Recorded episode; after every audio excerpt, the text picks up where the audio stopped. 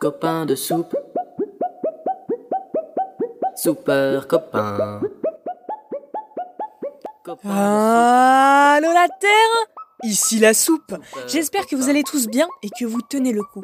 Déconfinement annoncé le 15 décembre. Dernière ligne droite. Notre podcast est là pour vous accompagner du côté vert de la force. Quel copain de soupe aujourd'hui? D'abord Marie, fidèle à son poste. Elle nous fera découvrir l'économie bleue. Et croyez-moi, ce n'est pas que de repeindre des pièces de monnaie. Je vous emmènerai ensuite dans les eaux profondes avec Docteur Octopus et nous retrouverons enfin Lydia qui nous parlera d'une initiative de Sciences Po très intéressante. Allez, on sert la soupe. Le réconfort du bouillon mêlé aux franches rigolades, c'est ce qu'il nous faut. C'est l'hiver dehors, mais à l'intérieur c'est l'été. Il fait chaud. Mais commençons sans plus attendre. Marie, la soupière, c'est pour toi. Bonjour à tous, bonjour Laura. Alors pour fêter la presque bientôt fin du confinement, j'ai eu envie de vous faire un petit cadeau. Une chronique qui vous fasse voir la vie en vert. Parce que j'aurais pu faire un laïus sur l'invasion des microplastiques, un exposé très documenté sur la fonte des glaciers, ou même taper sur les doigts de ces multinationales mangeuses de planètes. Mais je me suis dit, l'écologie, c'est pas qu'une nébuleuse de mauvaises nouvelles qui nous intoxique les poumons et transforme les forêts en fumée. Non, non, non. L'écologie, c'est surtout des initiatives, de la créativité. C'est tout un mode de vie à repenser, une société à questionner, une politique de laquelle il faut s'emparer. Et une chronique a débuté. Bon, c'est vrai. J'arrête de blablater. Alors, c'est l'histoire d'un homme, Günther Pauli, un industriel.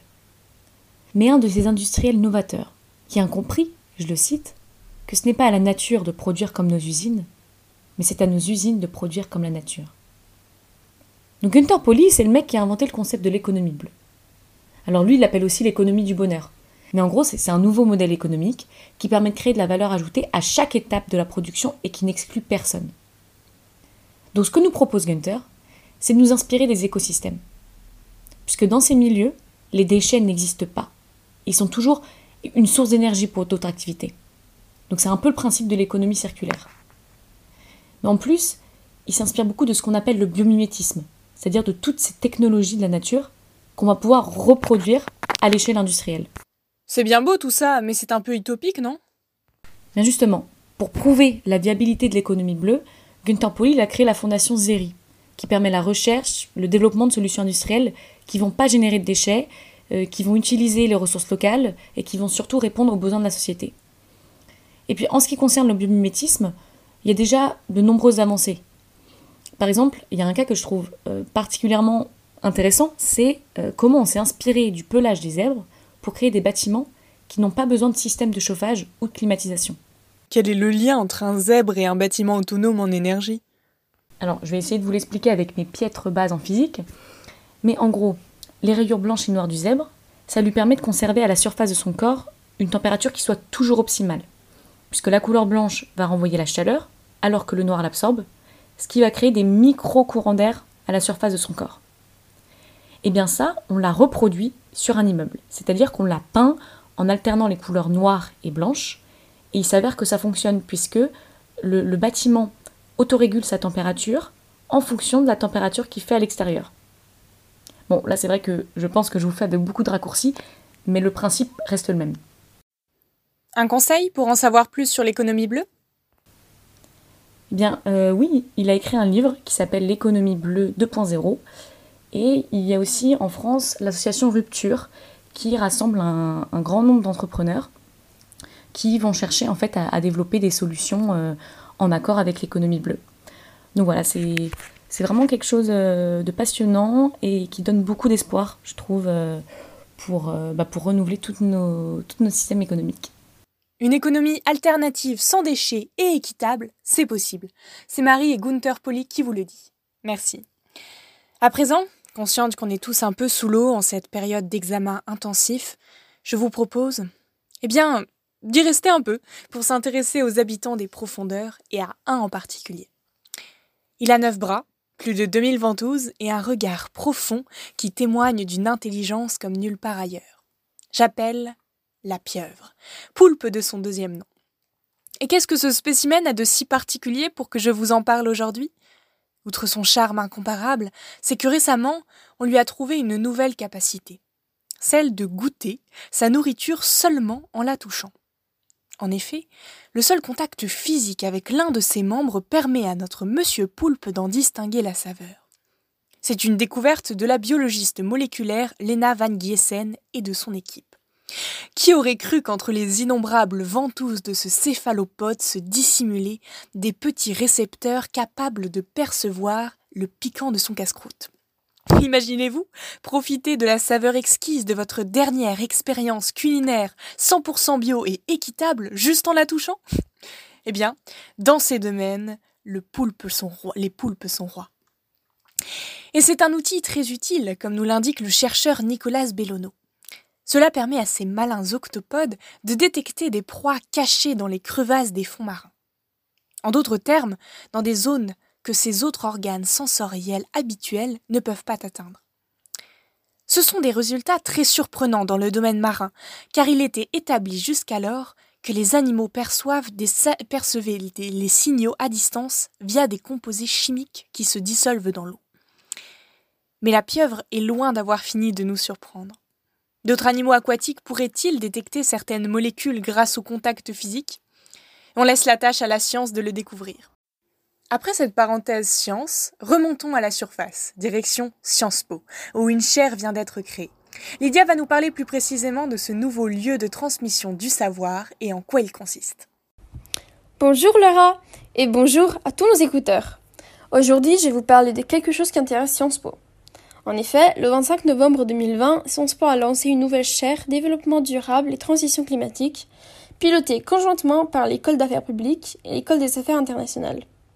Je vais donc vous résumer un peu l'essentiel de cette chaire, suivant les mots de son président, le Dr Shiv Sameshwar, spécialiste des questions environnementales, professeur associé à Sciences Po et professeur invité de l'Université Columbia. Mais d'abord, pourquoi cette chaire? Dans la lignée du Green Deal européen, cette chaire résolument transdisciplinaire vise à apporter de nouveaux éclairages à toutes les organisations soucieuses de faire progresser le développement durable selon le triple axe de la transition climatique, du développement économique et de l'inclusion sociale. Et qu'est-ce qui les a donc poussés à créer cette chaire? Avec une population mondiale d'environ 7,8 milliards d'habitants et un produit économique annuel de plus de 140 milliards de dollars, l'impact humain sur l'environnement a atteint des niveaux alarmants. De plus, nous vivons dans un contexte mondial d'inégalité économique avec des ramifications politiques et des modèles de croissance qui ne sont pas viables sur le plan écologique. Le programme de développement durable à l'horizon 2030 les 17 objectifs de développement durable ainsi que l'accord de Paris sur le climat ont produit des progrès lents et inégaux. Et l'Europe dans tout ça Est-elle importante? L'Europe est à la pointe en matière de droits sociaux, économiques et environnementaux. L'Union européenne est très admirée pour ses politiques et réglementations environnementales, et le Green Deal européen a pour objectif de rendre l'Europe climatiquement neutre d'ici 2050. Ces conditions fondamentales ont motivé la création de cette chaire. La durabilité doit être au cœur de toutes les organisations et activités, gouvernements, sociétés politiques et entreprises privées. La mission de la chaire européenne de développement durable et de transition climatique de Sciences Po est de proposer des solutions, une formation et des échanges pour concevoir et mettre en œuvre des politiques. Hmm. Intéressant. Quel sujet et enjeu la chaire va-t-elle traiter? Un large éventail d'efforts transdisciplinaires seront promus par la chaire. Atteindre la neutralité climatique d'ici 2050, améliorer l'agenda 2030 et ses 17 objectifs de développement durable, concevoir le rôle de, l'Europe dans le monde pour une neutralité climatique et une transition juste, l'anticipation de, de, probables impacts socio-économiques dus à l'adaptation au changement climatique, et aussi la justice environnementale, mais autre chose aussi. Large domaine alors. Et ces activités, en quoi elles consisteront? L'ambition de Sciences Po est d'éduquer et d'éclairer les citoyens, de créer la capacité à former la société et changer le monde. La position de cette institution en France et en Europe, au carrefour des secteurs privés, publics et société civile, fait de Sciences Po l'école idéale pour héberger cette chaire. Il faut en être fier. Donc on a quatre activités. Éduquer, avec une contribution au développement des programmes spécialisés de Sciences Po. Former, voulant améliorer la capacité à traiter concrètement les défis sociaux et environnementaux. Chercher, faisant avancer les travaux sur les thèmes complémentaires tels euh, qu'inclusion sociale et progrès du développement économique. Et enfin, dialoguer et échanger entre les parties prenantes dans le cadre neutre du Sciences Po et autres. J'espère vivement que les étudiants de Sciences Po se réjouissent de cette euh, nouvelle initiative et à bientôt pour les activités. À Sciences Po aussi, ça bouge avec la création de cette nouvelle chaire très prometteuse. Merci Lydia. Merci Marie et merci aux auditeurs de nous avoir suivis encore une fois sur cet épisode d'Allo la Terre, ici la soupe.